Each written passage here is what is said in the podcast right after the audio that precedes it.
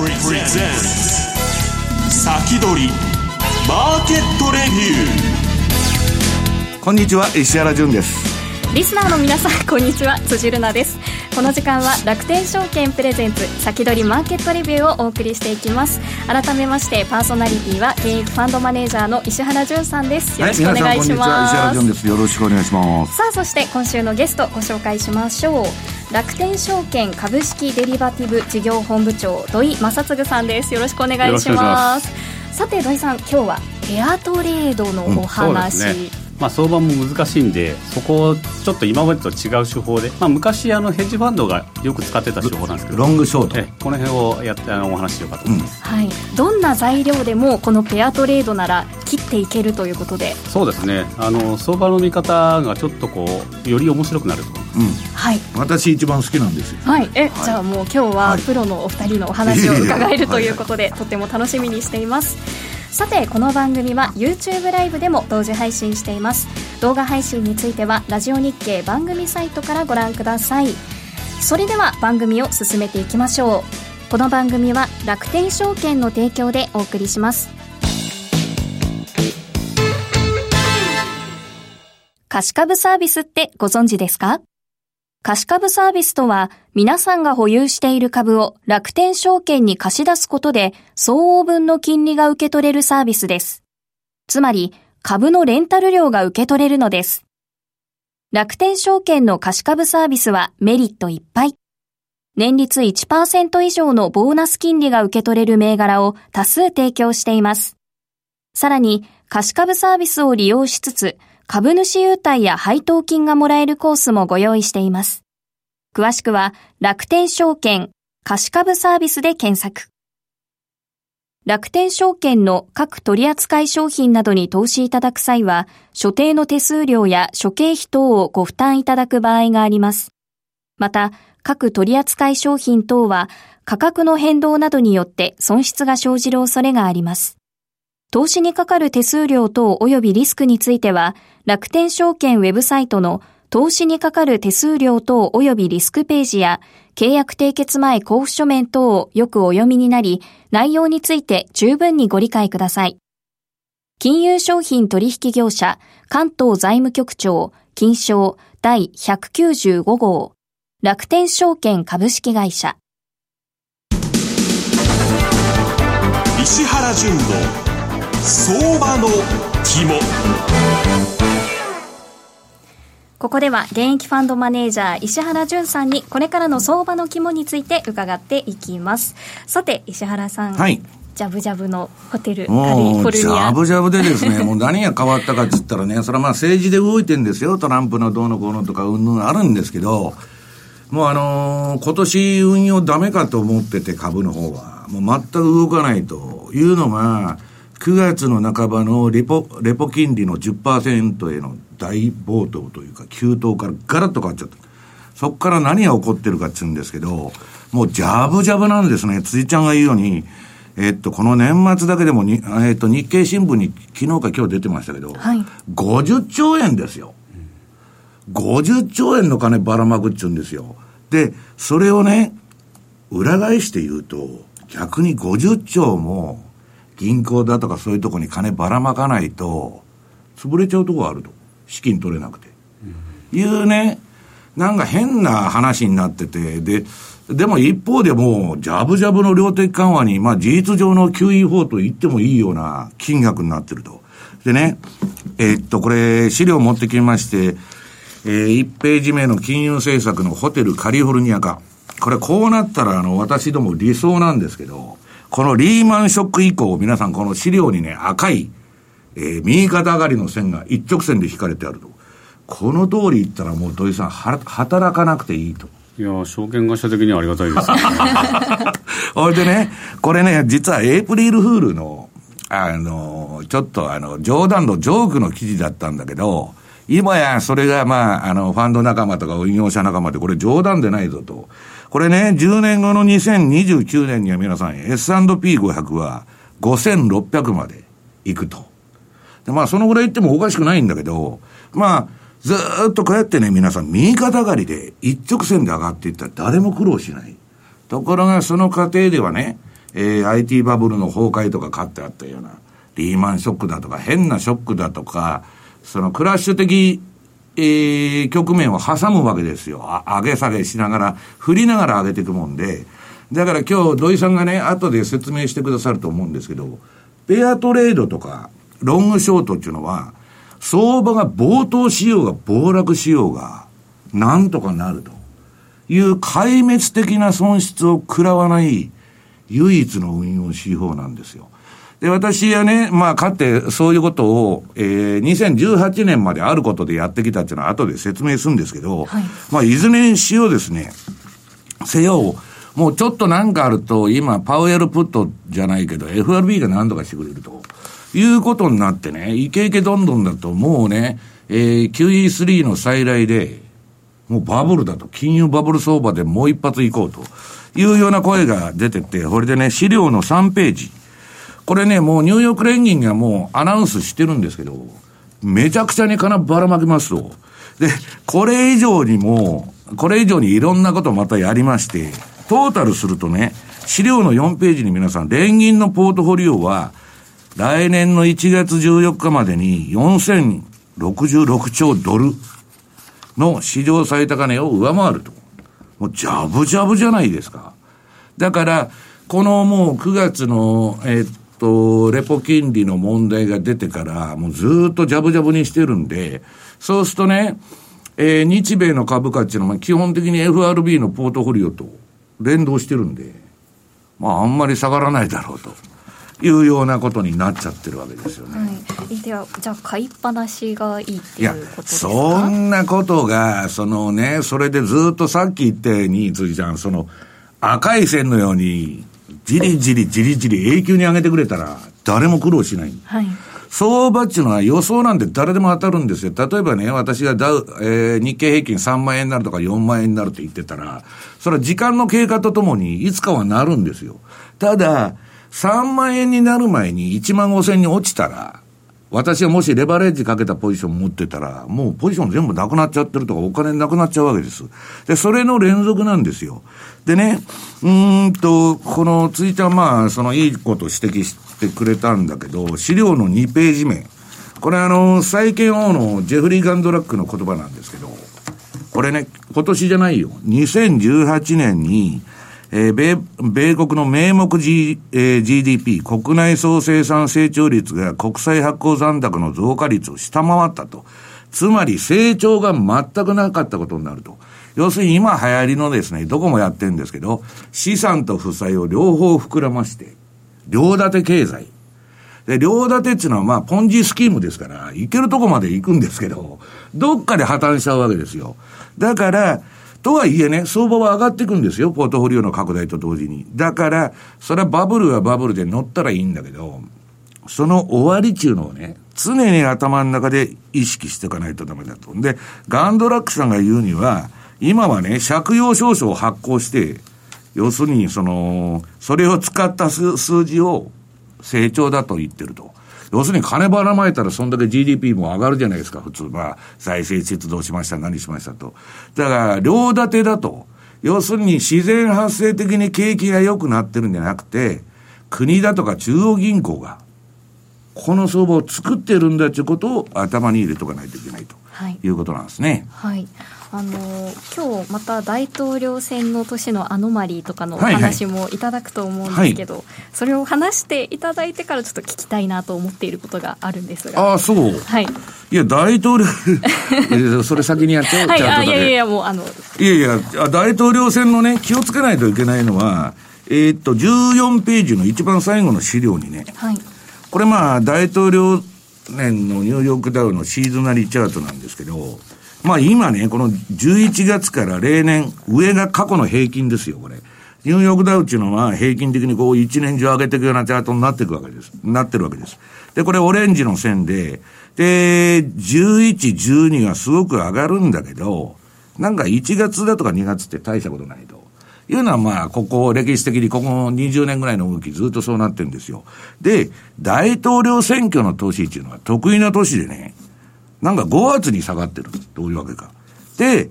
まあ楽天証券のさんでもいろんな人が書かれてるんですけど、11、12年末が割と高いという特徴が、うん、そうそう。そういうアノマリーがあると。そう、そうすると、今、この11、12は高いわけだから、とりあえず年内利食いして、1月のね、1、2月のボトムを待った方がいいんじゃないかっていうことがアノマリー的には言えるわけ。はい。うん。でも、あれなんですよね、うん、あのニューヨーク連銀は、オペ、来年の1月にかけて、めちゃくちゃやるし、ですよね。でもうね、今短期債しかやってないんだけど、立期債とかね、長期債も買うんじゃないかと。ことがあったら QE4 まで行っちゃうと。ただね、これ5月に落ちてるでしょ。はい、これミソで、来年6月まで600億ドルのトレジャリービル、短期債をずっと買うわけですけど、そこでやめるとなったら、一旦量的緩和、ジャブジャブの中止だから、リーグイに来ると、ファンドの中間決算もあるし、はい、5月は。で、これでもし株が落ちたらね、土井さん。またやろうっつって。またやりますよね。もう、キリがないの。それが、ホテルカリフォルニアで、一回やったら二度と足抜けできませんよと。で、市場はもっとくれ、もってくれっていうわけです。だから、まあ、かなりもうボラタイルにね、今、ボラテリティ全部国家管理で抑えちゃってるんだけど、来年はちょっとわからないですよと、はい、ちょっと怖いですよね、土井さん、これだけボラテリティ下がってると。まあ、あのお金じゃぶじゃぶにして、だんだんこう株上がってきて、うん、でどこで壊れるかっていうのは分かんないわけじゃないですか。なんかあったらっていうのなんかは誰にも分かんないんで、うん、まあ、そこをちょっとそ備えながら投資する、うん、だからテールリスクに対応するには、土井さんが言ってるようなロングショートね、ペアトレードだとか、まあ、何らかのヘッジが必要だということですよね。はい。あとはトレーリングストップです。あ、はい、そういうことです。それが一番いい。はい。では、石原さんのお話の続きは YouTube 延長配信で、そして何が起こるかわからない時のペアトレードはこの後、土井さんにお話しいただきたいと思います。以上、石原淳の相場の肝でした。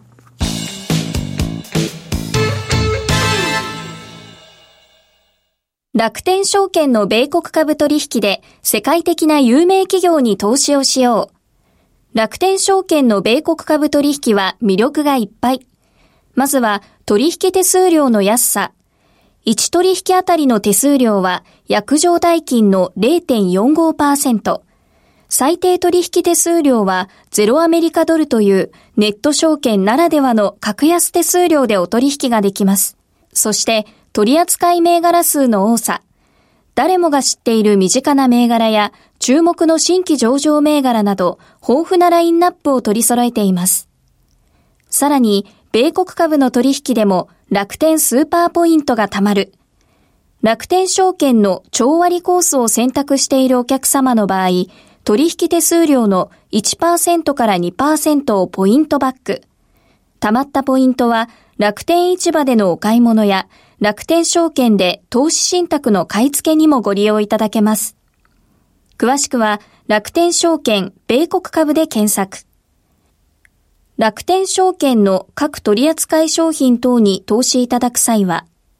所定の手数料や諸経費等をご負担いただく場合があります。また、各取扱商品等は価格の変動等によって損失が生じる恐れがあります。投資にかかる手数料等及びリスクについては、楽天証券ウェブサイトの投資にかかる手数料等及びリスクページや、契約締結前交付書面等をよくお読みになり、内容について十分にご理解ください。金融商品取引業者、関東財務局長、金賞第195号、楽天証券株式会社。ウィークリーマーケットレビュー。今日は楽天証券株式デリバティブ事業本部長土井正嗣さんに投資のヒント伺っていきたいと思います。あのですね、まあ今日お話ししたかったのは、そのまあ株価最近調子とはいえ。これも2013年の時からだとこう思い出しにくいかもしれないんですけど、業績が変わらなくても、なんか知らないけど上がっていくってのあるじゃないですか、その逆もあるんで、で今日この資料の3ページ目にあるんですけど、まあ、株価は、まあ、1株当たり利益 EPS かける PR、うん、PR っていうのはこう相場全体の動きなんで、あんまり企業の利益の動きと関係なく株価動くことって結構多くて、実はそっちの要因がバカにならないんですよね、でそれが4ページ目にあるんですけども、全体に影響を受けちゃうそうなんです、同じあの一株当たり利益でも、PR が10倍か15倍かっていうのは、その時のお金の、まあ、本当にマーケットのお金の量なんで、こっちが変わっちゃったらどうすんのよっていう世界で、でこっちの影響のが大体大きいんです。で、その5ページ目っていうに書いてあるのが、まあ、いわゆるベータってやつで、えー、株価指数とどのぐらい連動するかっていうのですね。トヨタとか三菱 UFJ なくて0.95とか0.93なんで、まあ、ほぼほぼトピックス買ってるのと変わんない感じなんですね。で、コロプラみたいな感じになると、ちょっとこう値動きが独特になるんですけども、まあ、大体大型株ほど相場の値動きからに逃げられないと。うんじゃあどうしようかっていうのがペアトレードで、まあ、ペアトレードっていうのは、ヘッジファンドがまあ使う古典的な手法だったんですね。アルフレッド・ジョーンズ、始めたのは。で、ロングとショート、まあ、株と株と売る株を組み合わせてで、市場全体のリスクを外していこうっていう手法で、で昔は今みたいにその取引コストが安くなかったんで、個人は使えなかったんですよ。で今はもう取引コストが非常に下がってて、金利も下がってるんで、で、やりやすいと。で、これを使うことによって、まあ来年、まあもしかしたら再来年かもしれないんだけれども、そういう大変な年も食らわないで、かつ、がっちりいきましょうというのが今回の手法で、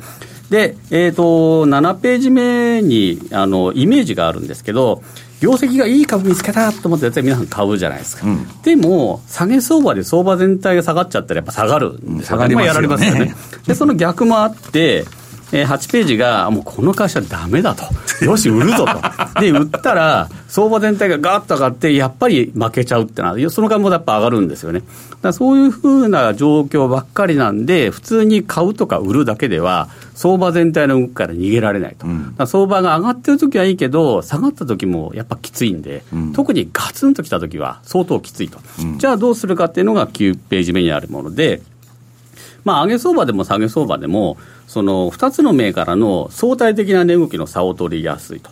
で、業績がいい会社と業績が悪い、まあ、同業がいいんですけど、同業の相対的に悪い会社を、まあ、売るわけですね。信用で売って、で、業績のいい会社を信用で買っておくと、えー、まあ、レバレッジが効くんで、で、その差がだんだん開いていくわけですね。でそうすると、相場全体が上がったら、やっぱり開いていくと。で、相場全体が下がっても、業績が悪い株の方がより下がるんで、まあ、そうするとやっぱり開くと。で、そこの開いたら、狙い通りに差が開けば利益が出ると。で、ここで狙いたいのは、その5割とか、そういう利益じゃないんですよね。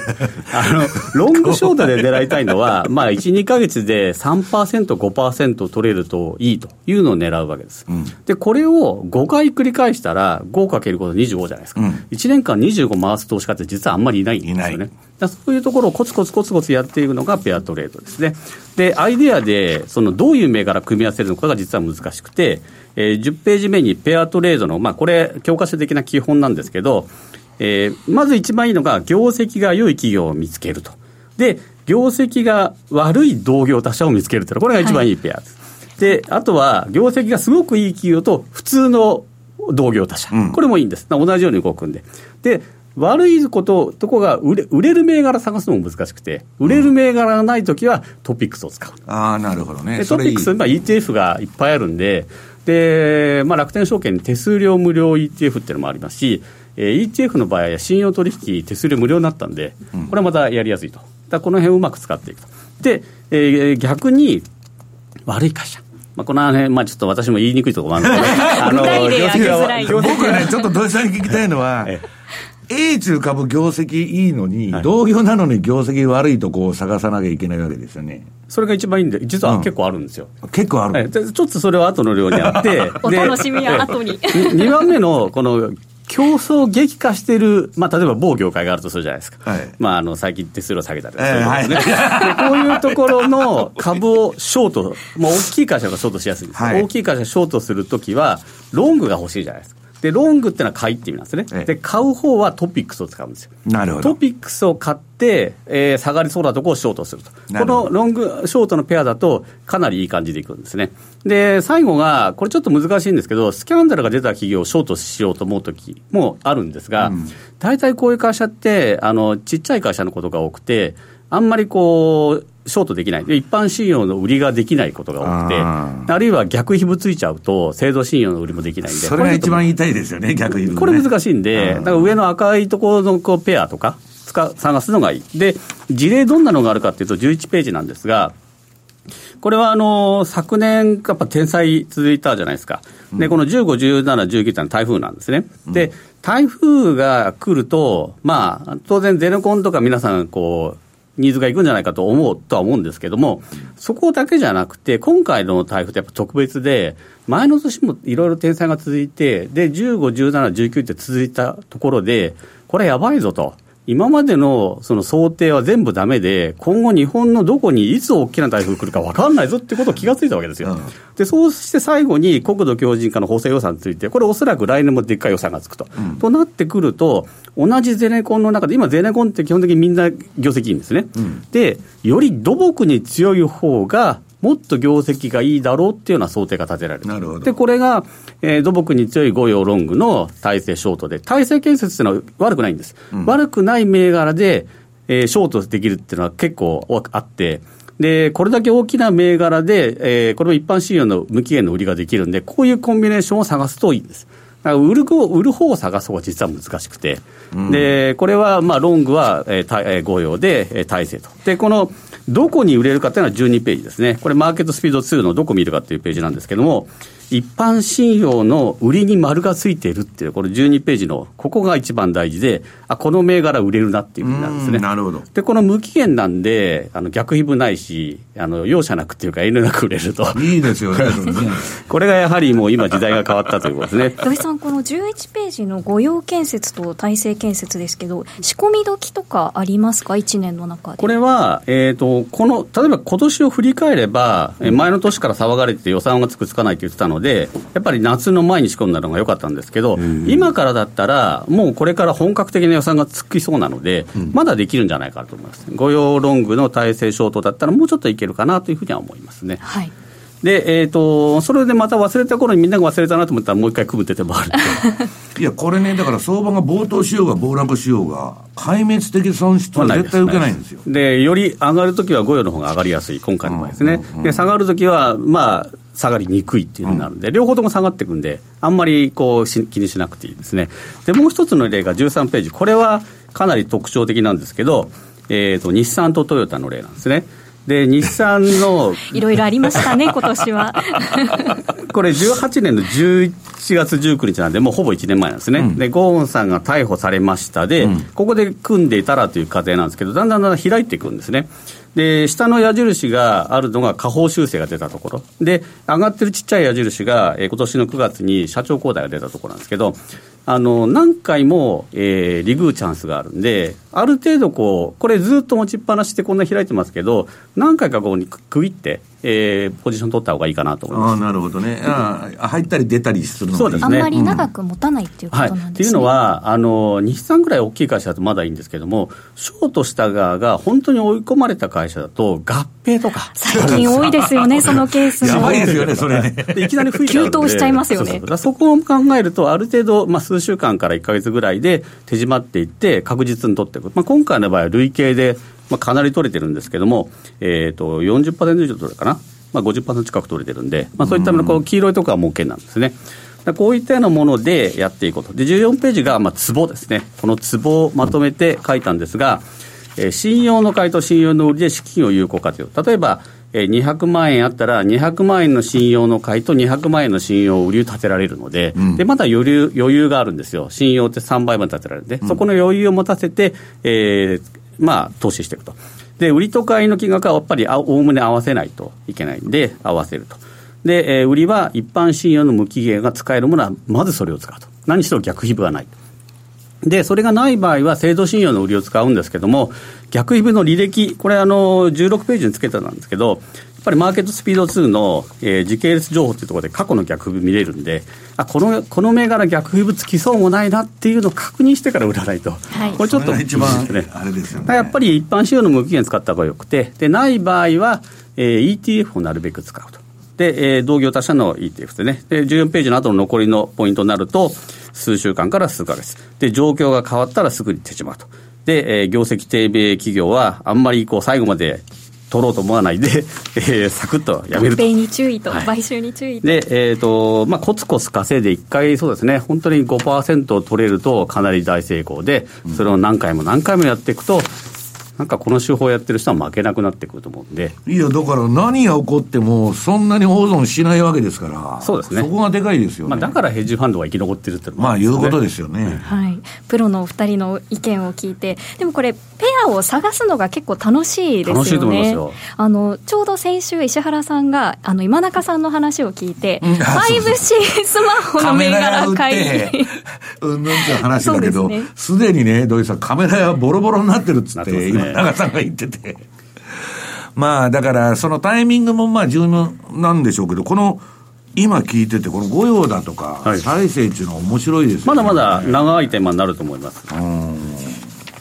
これあの先ほど土井さんと打ち合わせしながらいろんなどどれが放送に出してもいい例なのかななんてちょっと迷いながら話していたんですけどさっき言ってた土井さんが変なボロボロのとこを売ってるとそれこそパクッとどっかが M&A するんで、それだけちょっと、あんまり変なとこを売ると、適度に悪い、適度に悪くて、で、大きな会社が一番がででかいっていうのが M&A されないようなね、で、小さいとこだと、もう吸収されちゃうんでね。そういうのを考えると、あの、すごくいい会社と普通の同業他社っていう、さっきのゼネコンのようなやつは、かなり安心してできるんですよ。はい。うん、これ今、ちょうど日経電子版を見ていて、トップヘッドラインのニュースに出ている今日の材料で考えるならっていうので、官報、法令社内規定違反疑い1万2836件。こういうのも、さっきのあの、あれになるんですかね。え注注文が出た企業っていうやつになるんですか、そうですね。スキャンダル。ちょっと、か、えー、もしくは日立、日立火星と画像診断機器の売却を正式発表。っていうのとか、まあ、かんぽさんの方が、まあ、仮にショートできるんだったら、えー、かんぽさんショートのトピックスロングとか、かんぽさんショートの同業、保険はあんま上場してるとこないんですけど、まあ、あることはあるんで、まあ、そういうところロングっていうような組み合わせ、うん、まあ、あのちょっと信用の、えー、一般信用できるかどうか確認してですけど、うん、まあ、そういった組み合わせはできると思いますね。石原さんは日本株に限らず、米株とかでこういうのもうね、ロングショートをやりまくりでね、ただね、売ったらいけない会社っていうのがあって、私はいつでもやられてるんだ、はい、テスラ。テスラもうダメだと潰れると資金繰りも危ないとキャッシュフロー年内大丈夫かっていつでも不死鳥のように 蘇ってくるんですよ。あの社長が IR がうまい会社はね鬼門なんですよ。あの口先一つで株が上がっちゃうんで。証券監視委員会に呼ばれてますからね、本当風雪のルフじゃないけど。で、あれはね、本当ね、あの、変に言うとき、あの、貸し株量も高くて、まあちょっとね、売ったらいけない銘柄ってやっぱあるんですよ。売りたいんだけど、だから土井さん言われてるに、普通のダメな会社、図体がでかいとこ、それがね、やっぱ売るのはいい。はい。では、今日の放送が終わったらリスナーの皆さんご自身でこのペアをこう組み立ててみたりして、ね、これはね壊滅的損失はしませんので本当に。はい。すごく土井さんらしいディフェンシブかつパフォーマンスが上がる提案だと思います。はい。そして、えー、延長配信では石原さんに続きのお話いただきたいと思います、はい、えー、ここまで土井さんそして石原さんどうもありがとうございました。ありがとうございました。この番組は楽天証券の提供でお送りしました